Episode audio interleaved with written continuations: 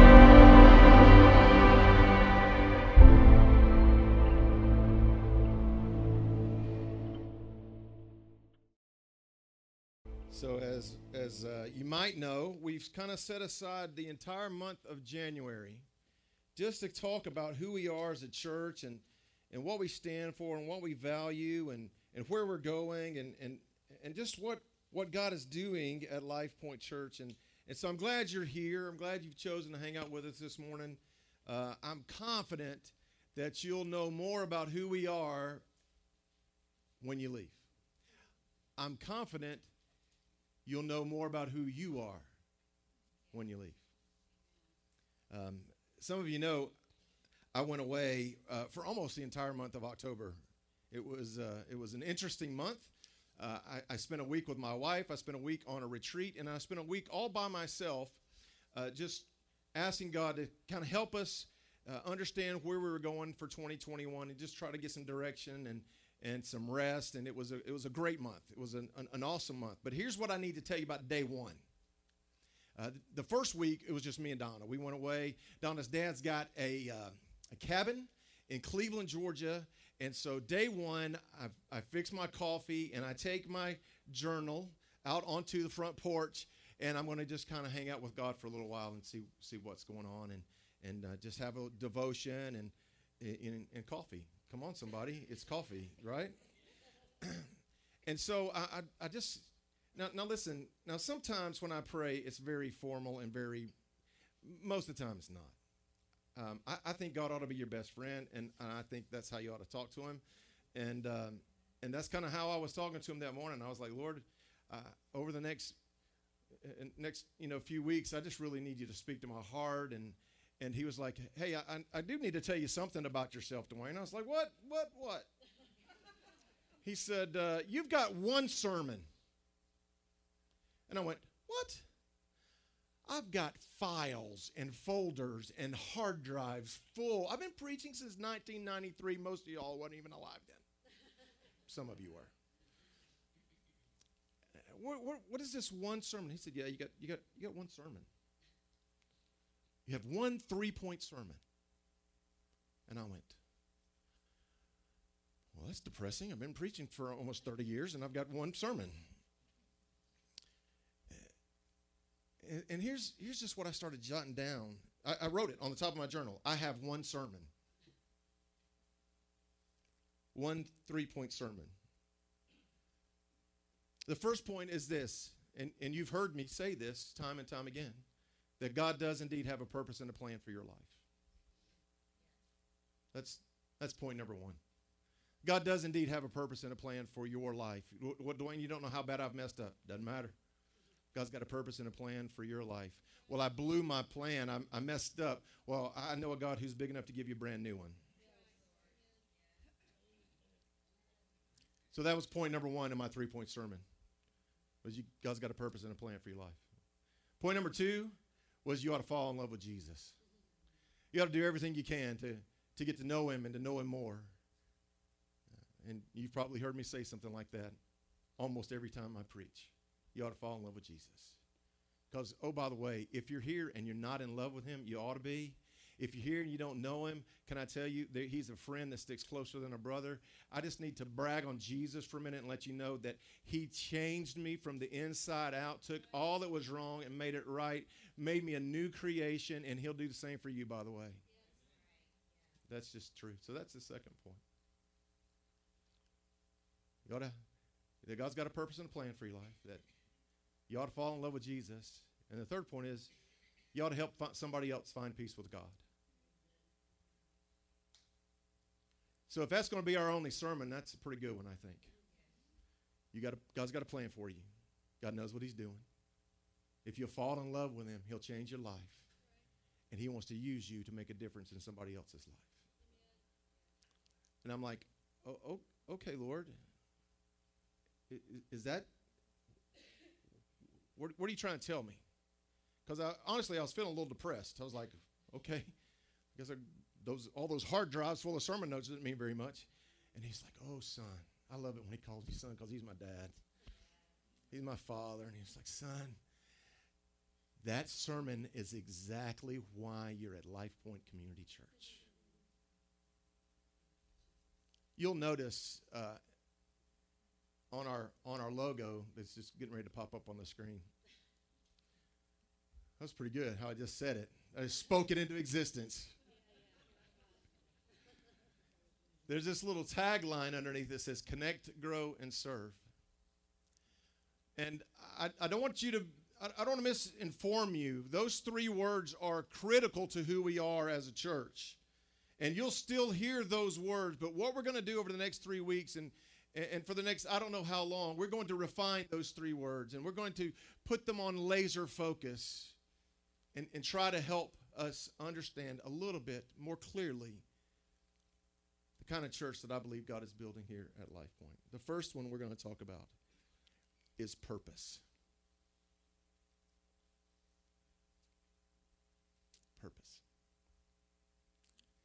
If i have a life verse it's jeremiah 29 verse 11 says, For I know the plans I have for you, declares the Lord.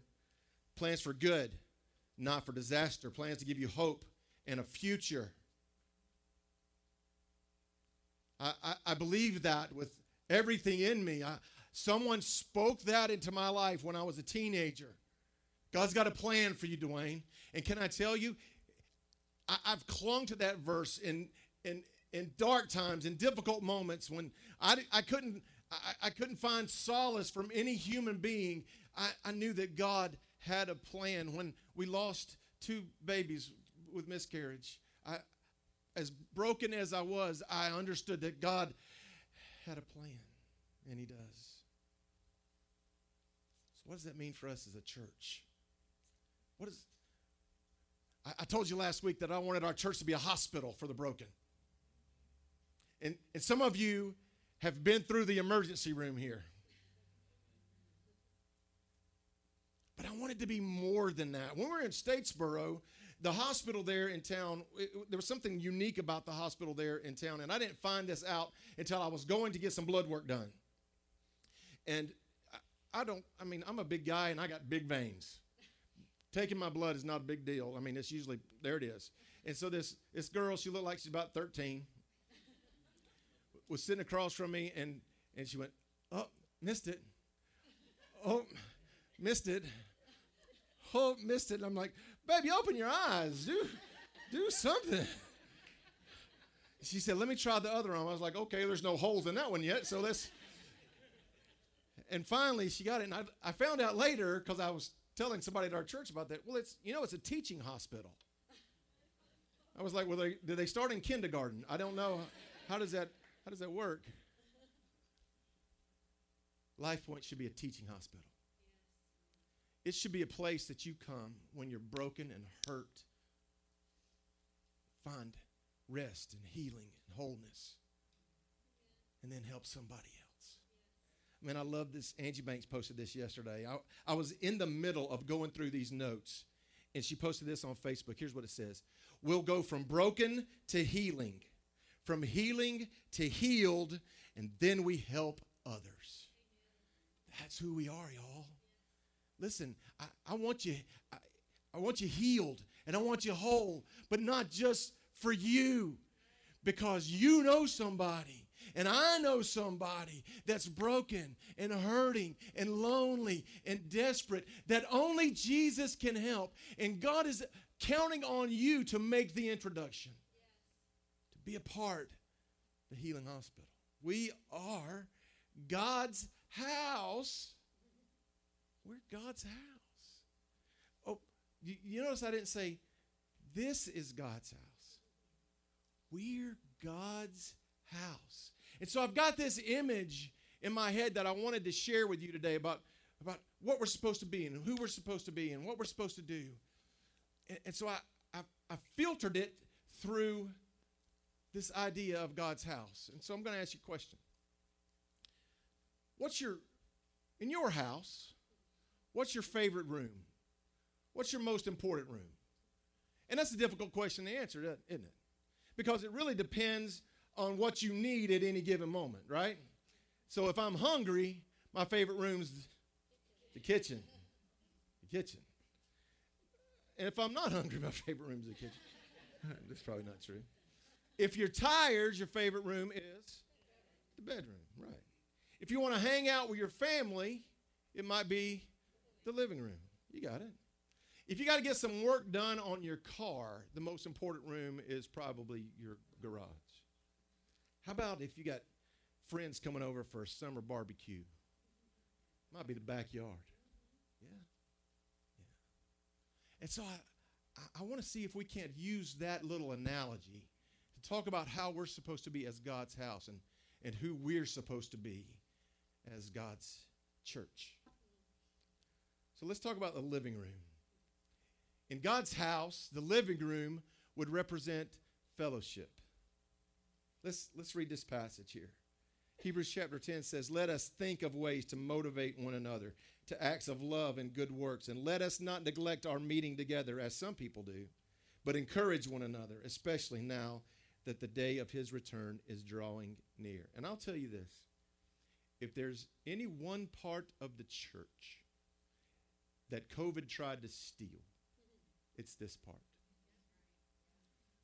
Now, now listen, some of you are still watching online, and, and, and I was telling somebody today that the numbers of people that are watching online is ticking up, and that's so exciting. I'm glad. And listen, if this is your connection to the local church right now, that's awesome, and, and I, I'm, I'm thankful that, that we have that ability. But I'll never forget the text messages and the Facebook messages that I got when we were shut down and we were doing online. I can't wait to just be with my people again. So we decided when we decided to come back, we said, well, let's we'll do two services, and we set up tables. Some of you remember, and so everybody could stay apart. And then that didn't work because y'all decided you, you couldn't see everybody, so you came to both.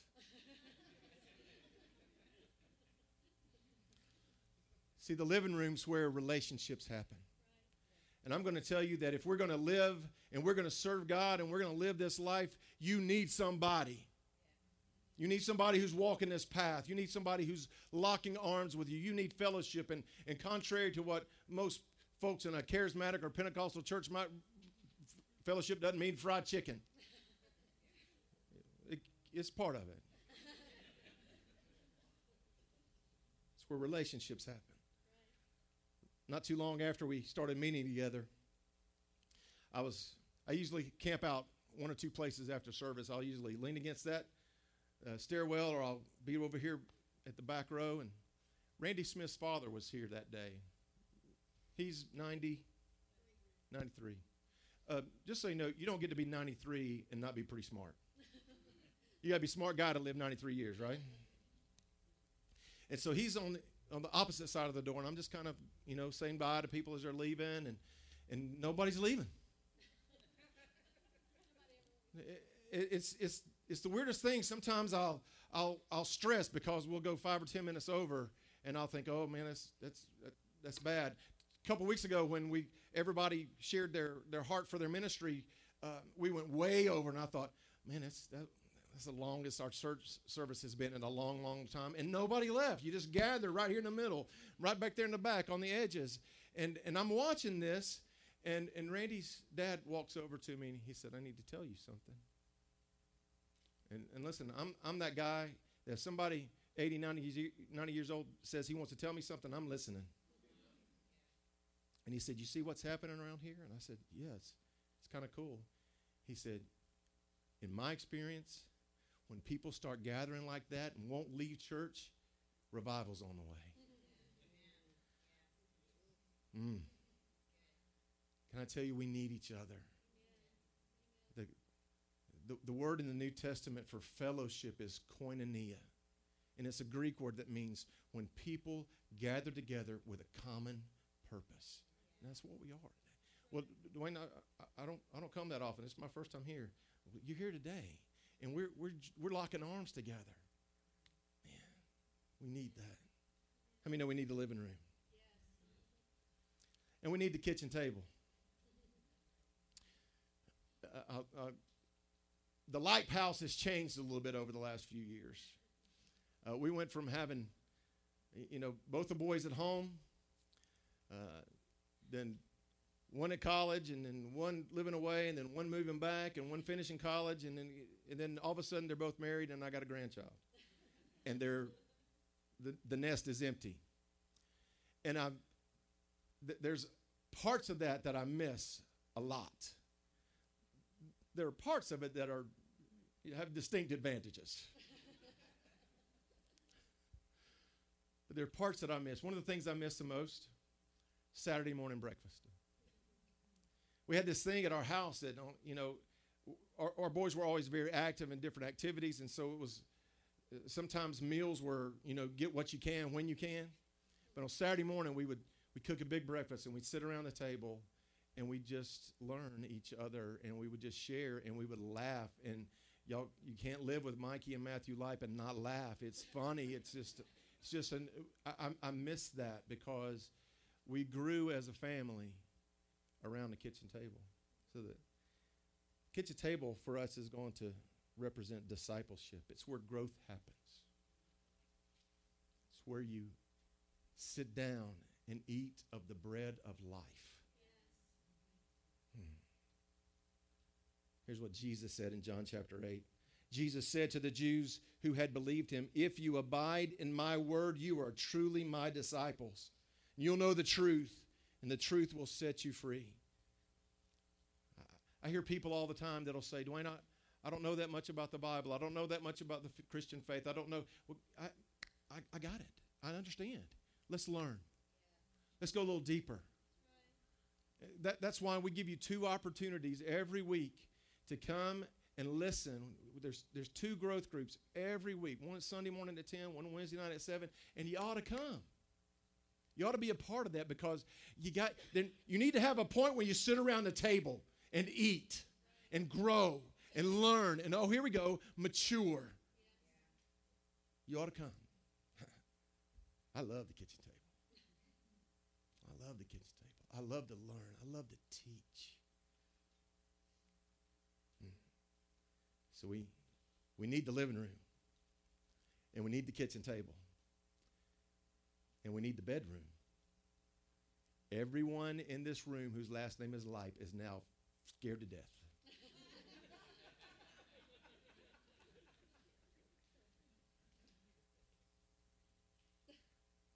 Let me tell you what the bedroom represents. See, some of y'all were asleep till just then. it's a couple things. It represents rest. I've had people that would come to me that maybe new attending the church and say, uh, Dwayne, listen, we had a bad experience. We're tired. So we're going to come to church and just rest and that's okay. You need to have a place to rest. I, now, now don't don't stay there all the time, because then you know if, if all you do is stay in your bedroom, then you're kind of useless to society if you do it for a year and a half, right? So you need to you need to come and find a place of rest. You need to let it's worship, y'all. That's what I'm trying to talk about. See, the, the two things that happen in the bedroom are rest and intimacy. I want to sit at your feet, drink from the cup in your hand, lay back against you and breathe, feel your heartbeat. See, that's the bedroom is where restoration happens.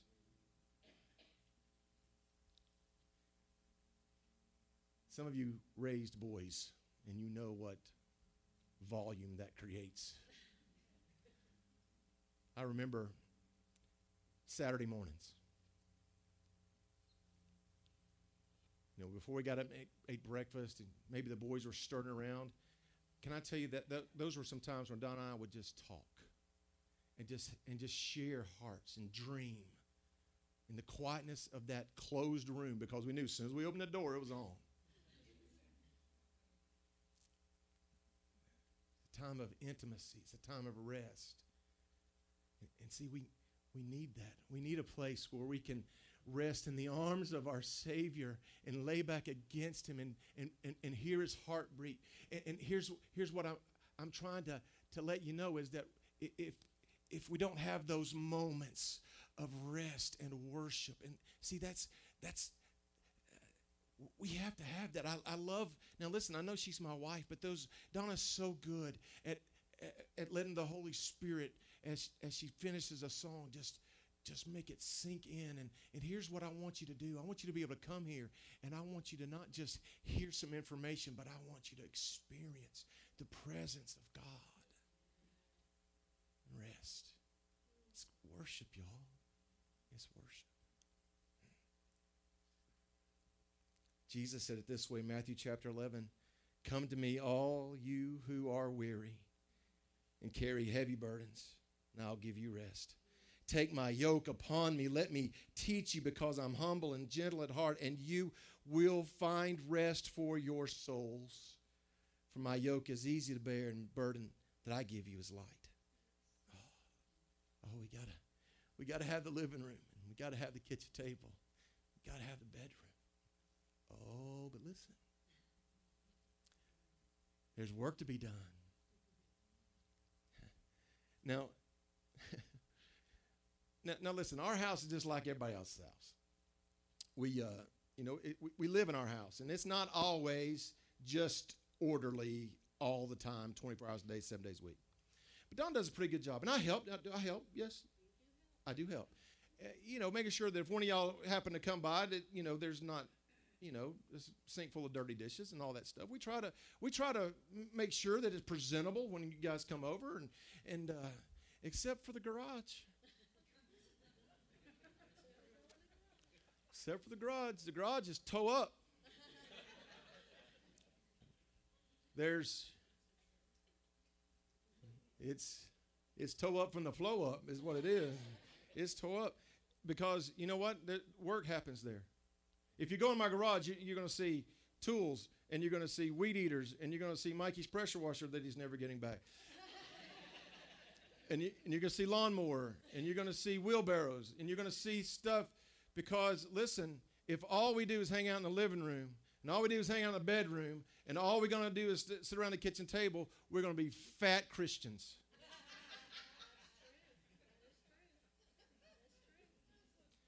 now, listen, Jesus saved you, or is going to save you, but He's going to give you something to do. See, the garage represents service. It's where ministry happens. 1 Peter chapter 4 says, God has given each of you a gift from his great variety of spiritual gifts. Use them well to serve one another. Service. Now, listen. Now, I'm, I'm not going to say what I'm getting ready to say. So, you guys will come up to me after church and pat me on the back and say, Dwayne, you're a great preacher. That's not why I'm saying it. Trust me, I'm not saying it for that. Because I recognize I'm not the greatest preacher on the planet. You, you with me? You're, you're afraid to say amen.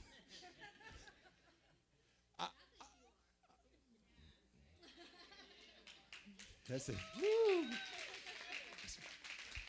It's like a B12 shot right there, y'all. But I also have YouTube. I, I know there's a lot of men that's more eloquent and more knowledgeable. I get it, all that. I, I understand that. But can I tell you, in this moment, when I'm looking at your faces and I'm, I'm trying to share with you something that God has tattooed on my heart, I feel like this is why I'm on this planet. And I want that for you. I want you to find that thing where you can say, listen, I was made for this. And I've seen it. I, I saw it. Did you notice a, couple of weeks ago when all of these ministry leaders came up here and they were sharing their hearts with you? Did you hear the passion in their voice? Do you know why? Because they could say, I was made for this. And Cindy Robertson's talking about her passion and burden for those children and, and couldn't even get the words out of her mouth. She's made for that. Some of y'all was, were with us when we went and delivered a basket of food and, and, and gifts to this lady that we didn't we don't know her. And, and she came out and we were able to pray for her. I looked in Amber's eyes and I could tell that's what was th- she was thinking. I was made for this. Sabrina Williams called me and couldn't even speak on her phone after she delivered all those socks to the homeless people. And she was telling me the whole story. And she didn't say it with these words, but I could hear it in her voice. I was made for this, and I want that for you. I want you to find that thing where you can say, This is why I'm on the planet.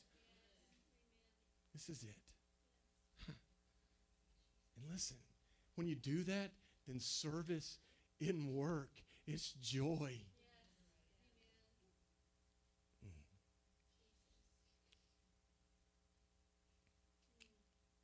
Now, if, if you come over to my house and it's somewhere between March and November, and you come over for a meal, we're probably not going to use the stove.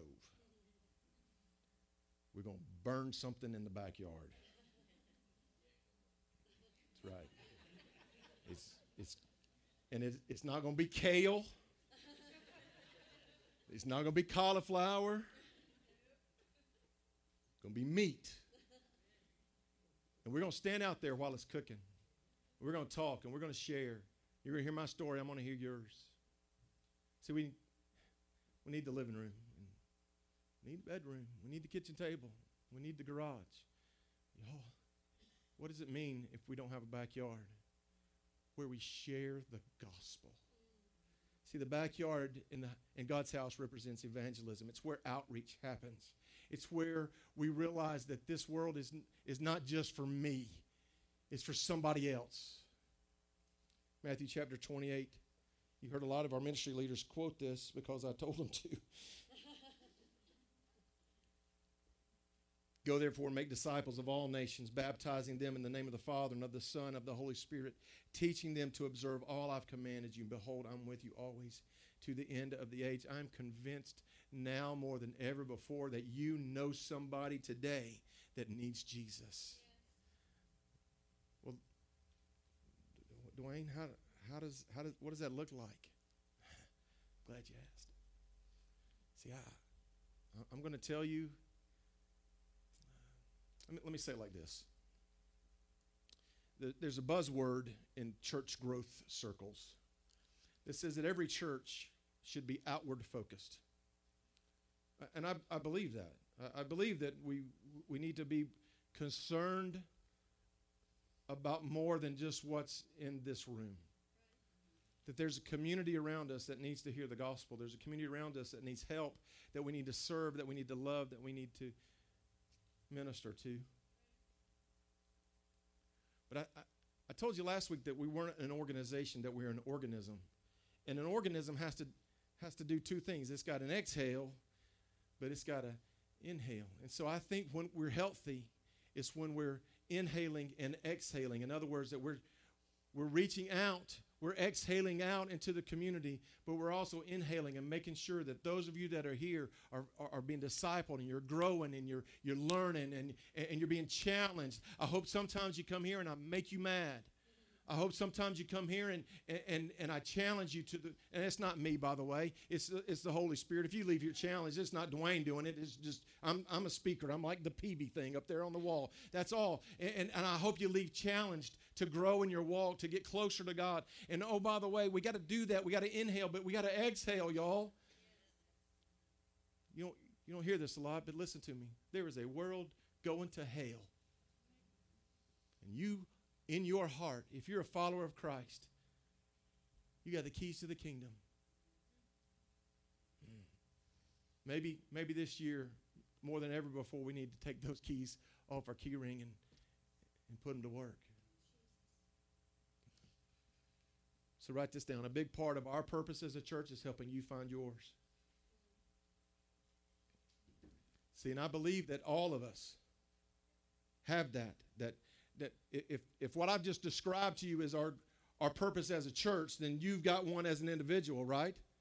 You've got one as an individual. In fact, here's what the passage says in Ephesians chapter 1 In him we have obtained an inheritance, having been predestined according to the purpose of him who works all things out to the counsel of his will. Let, let, let, me see if you get this. Purpose of him who works all things out according to the counsel of his will. So, whose plan is it? Whose purpose is it? See, the goal is not to get God on board with your plans for your life, but to get you on board with His. See, here, here's what I hear sometimes.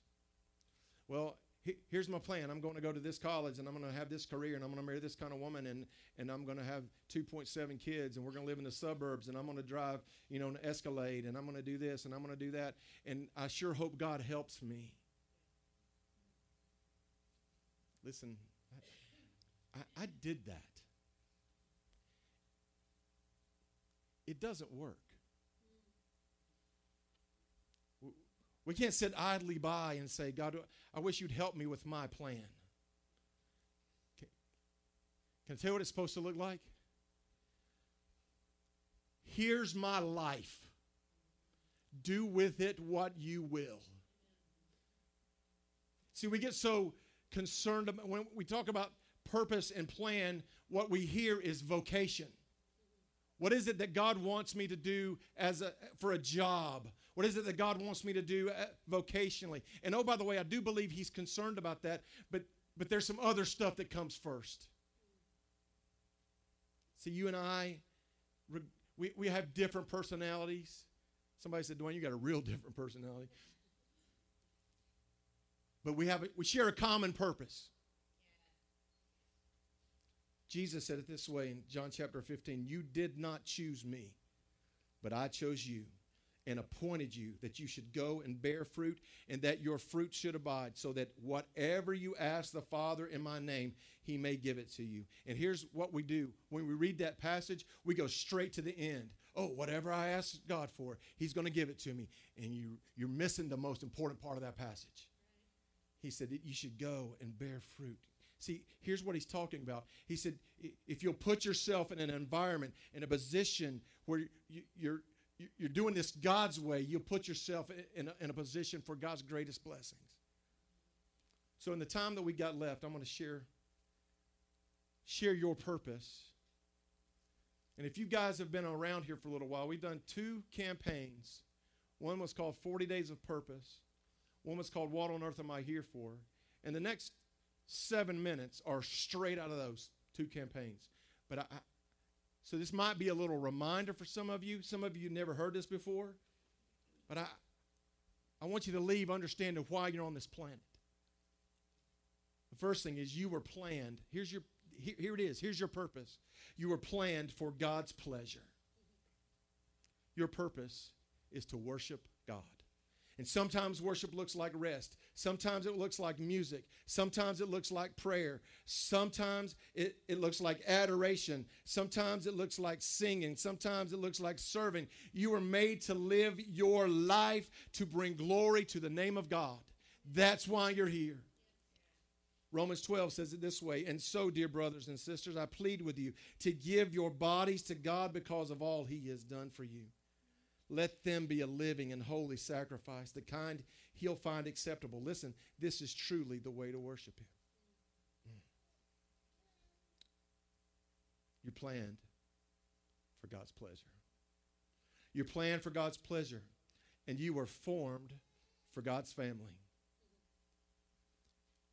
So your purpose is to participate in genuine fellowship in the house of God. No. You know, COVID changed the game for us. You know, we had to get real creative about what church looks like. And and frankly, we don't we don't know what what the next weeks and months hold. No idea. No idea. But I'll tell you what I'm learning now more than ever before. And I say things like this, and I think I think people think that I'm being self-serving because I'm a pastor. But I need you to hear this with conviction. You need to be connected to the body of Christ. And if, if today, if the only way you can do it is through that camera, I, I get it.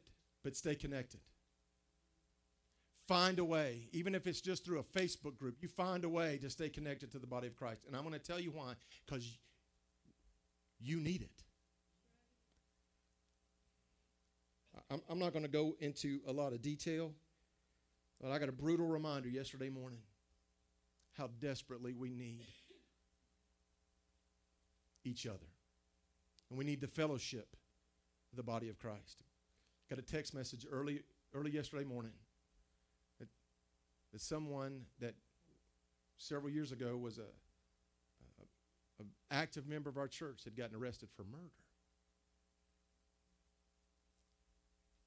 Not too terribly long ago, he's sitting in my office, and I asked him a question because things had gotten bad. I said, "When did it? When did it go off the rails?" That was my question. When did it go off the rails? And he looked at me and said, When we left church. Now, I, I didn't tell you that story to, to, to go, oh gosh, you know, does that mean that my life's going to come unraveled if I don't know. But I will tell you this. You need to be connected to the body of Christ. I need you. You need me. We need each other. You've heard me say that for years and years and years, those of you that have been around a while. I need you. You need me. We need each other. It matters.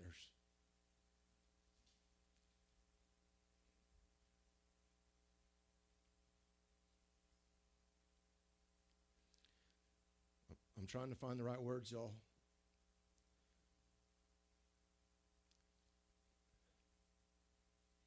I don't know where I'd be without the church. Actually, I think I do know where I'd be without the church. I I think I'd be dead and in hell. But you know, I stand here, a beautiful wife, lovely family, an awesome church to serve. Dwayne, you really must have your act together. Not even close. Somebody in the church introduced me to a man named Jesus at 14 years old.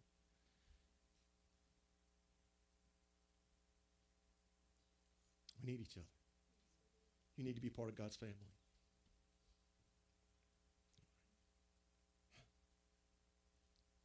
You're planned for God's pleasure. You're formed for God's family. You were created, write this down, to become like Christ. See, that's what discipleship really is. It's when we we start to look like Jesus. We start to act like Jesus. We start to serve like Jesus. We start to love people like Jesus. We start to treat people like Jesus treated people. We're supposed to become like Christ. I found this passage of scripture that I thought was just, it blew me away. It's Second Corinthians chapter 2 says this Our lives are a Christ like fragrance rising up to God. Don't you want to be so much like Jesus that you smell like him?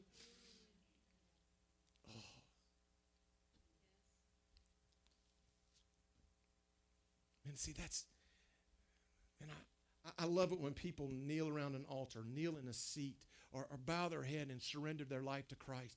That's, that's not the end of a story. That's the beginning of a brand new creation. And I want you to, I want you to take that and I want you to grow more like Jesus. And we want to help you do that. But guess what? You know, I, I, I start a start a class tomorrow morning, um, and uh, the the institution that I'm going to is provided all the resources. They've told me what books to buy, and they told me when to turn in my assignments, and they told me all the stuff. But guess what? I got to open the book and I got to study and I got to write the papers. See, we want to make sure that you've got all that you need to grow, but you got to belly up to the table. You got to grow. All right, we're almost done. We, you were formed for God's pleasure. You're formed for God's family. You were created to be like Christ, and you were shaped to serve God. We're talking about ministry. Since tomorrow's Martin Luther King's uh, holiday, I'm going to give you one of his quotes. I love this. Dr. Martin Luther King Jr. said, Life's most persistent and urgent question is, What are you doing for others? What are you doing for somebody else? You'll never find satisfaction in this narcissistic, self serving way of life. It's always a dead end. But can I tell you, you'll find joy and you'll find peace and you'll find uh, maybe I don't know if happiness is the right word. You'll you'll you'll understand your purpose when you give out of yourself to somebody else. Sometimes that looks like sharing the gospel. Sometimes that looks like putting your arm around somebody that's struggling with addiction. Sometimes that's taking somebody the hand that, that might not be quite as far down the road as you are and, and helping them.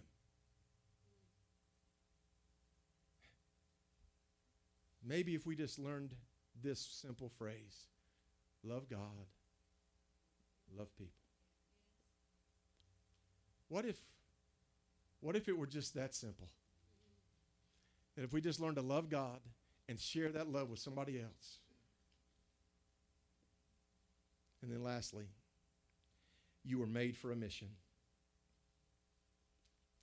And here's your mission to go into all the world, make disciples of all the nations.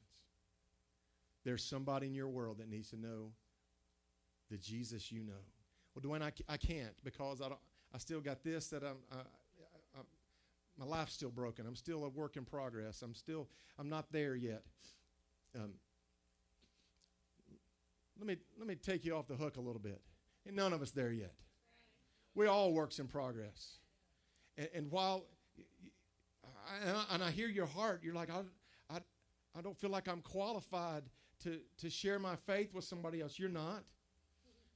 But the Holy Spirit that lives in you will give you words to say and it'll give you grace and it'll help you. And, and listen, we make this so difficult and we've convoluted it so much so we, we think we got to have some kind of strategy to share our faith. Here's what somebody wants to know somebody just wants to know how the best definition of evangelism I ever heard was it's one beggar telling another beggar where he found the bread.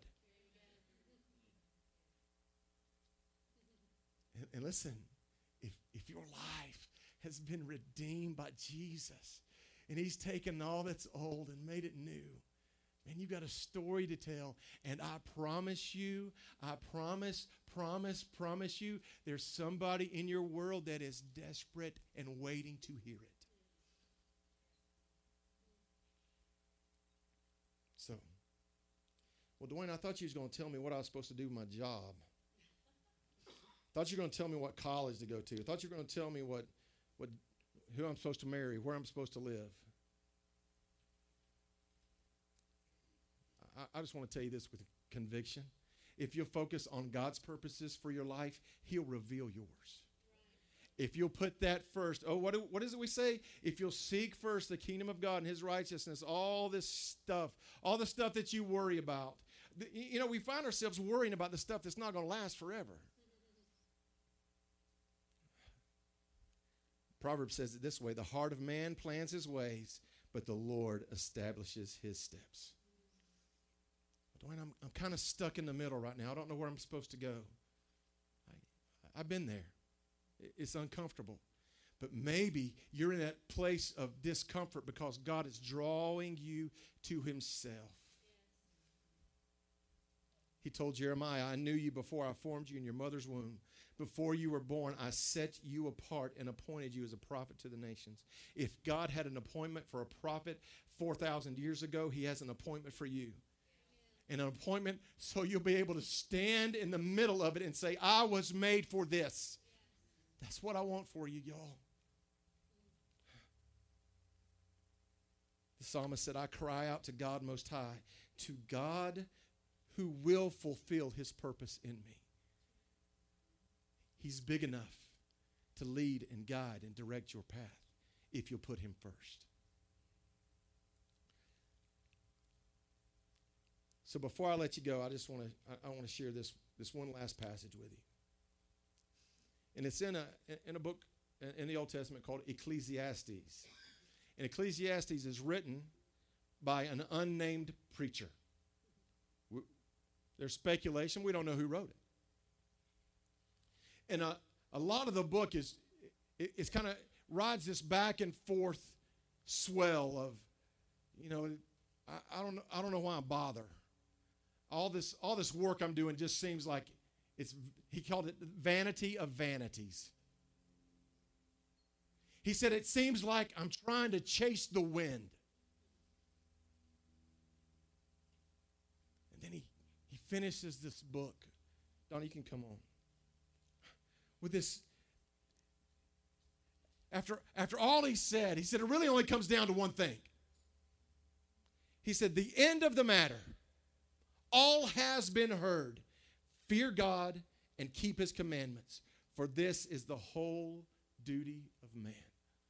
Can I just tell you, if we'll just if we'll just try to, here's how we say it. If we'll just try to listen to God, do what he says. Can I tell you a lot? The, the rest of the stuff Bow your heads with me.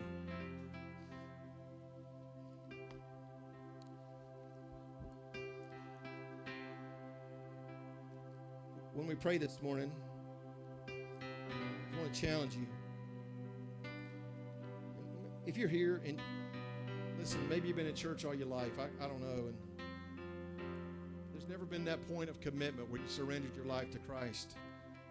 When you say, okay, God, here's my life, take it. Man, I, I'd encourage you to do that today. I'd encourage you to God, here's my life. Take it. I, I, believe in your son. I believe in the work that he did on the cross was enough to pay for my sin. So now I want you to take my life. You know, I want it to matter. I want you to forgive me of my sin. Cleanse me.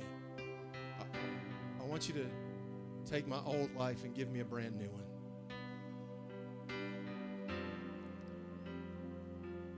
See, I believe you'll pray a prayer just like that, that God will honor it. He'll set your feet on a new path. And I'm not telling you that because I read it in a book. I'm telling you that because that's what He did for me and countless other people that I know.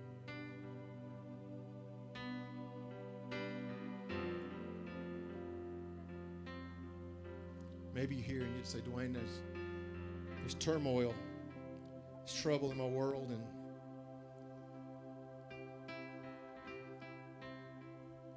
I'm starting to realize that what makes sense is for me to put God first in my life, in my family's life, in my work life, my home life. To put Him first, to fulfill His purpose for me.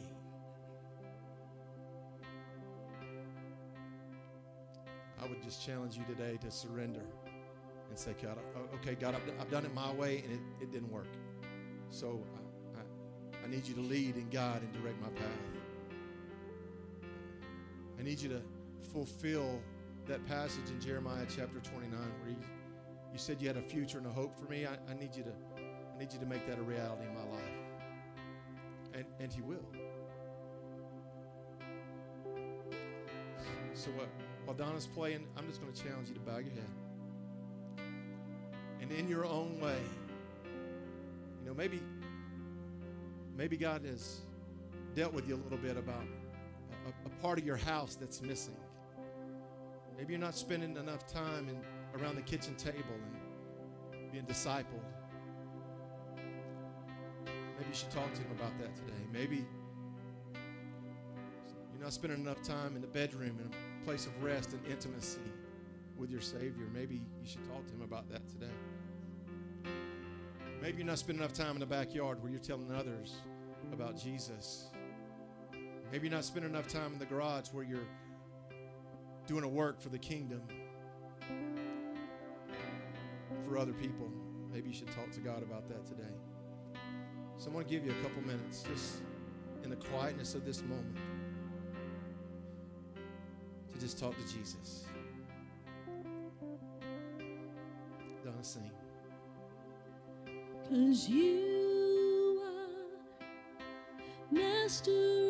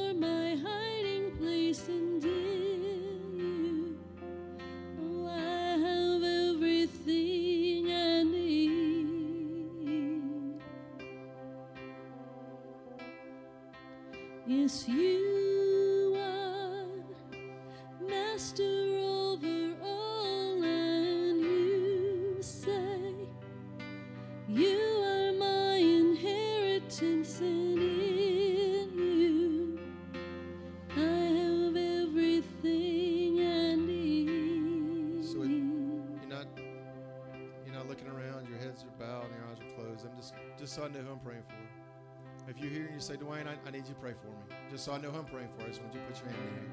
Who am I praying for today? Amen. Amen. Father, in the name that's above every name, the name of Jesus.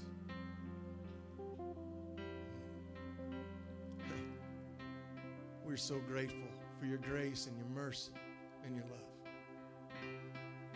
And God, many of us in this room need to take another step. We need to serve you.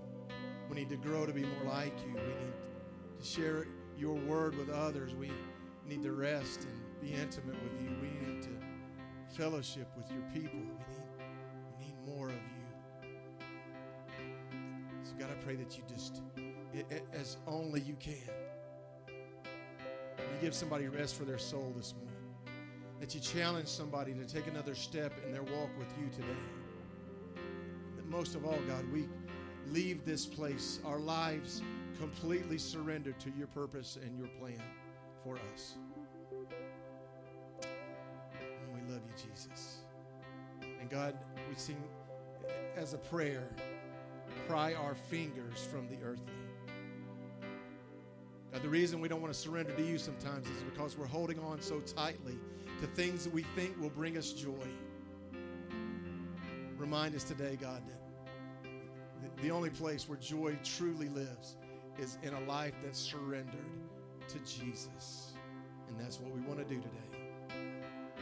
Meet every need, every hand that, that went up. God, you know what it represents. And so, God, I just pray as only you can, you do a work in every life. In Jesus' name, amen.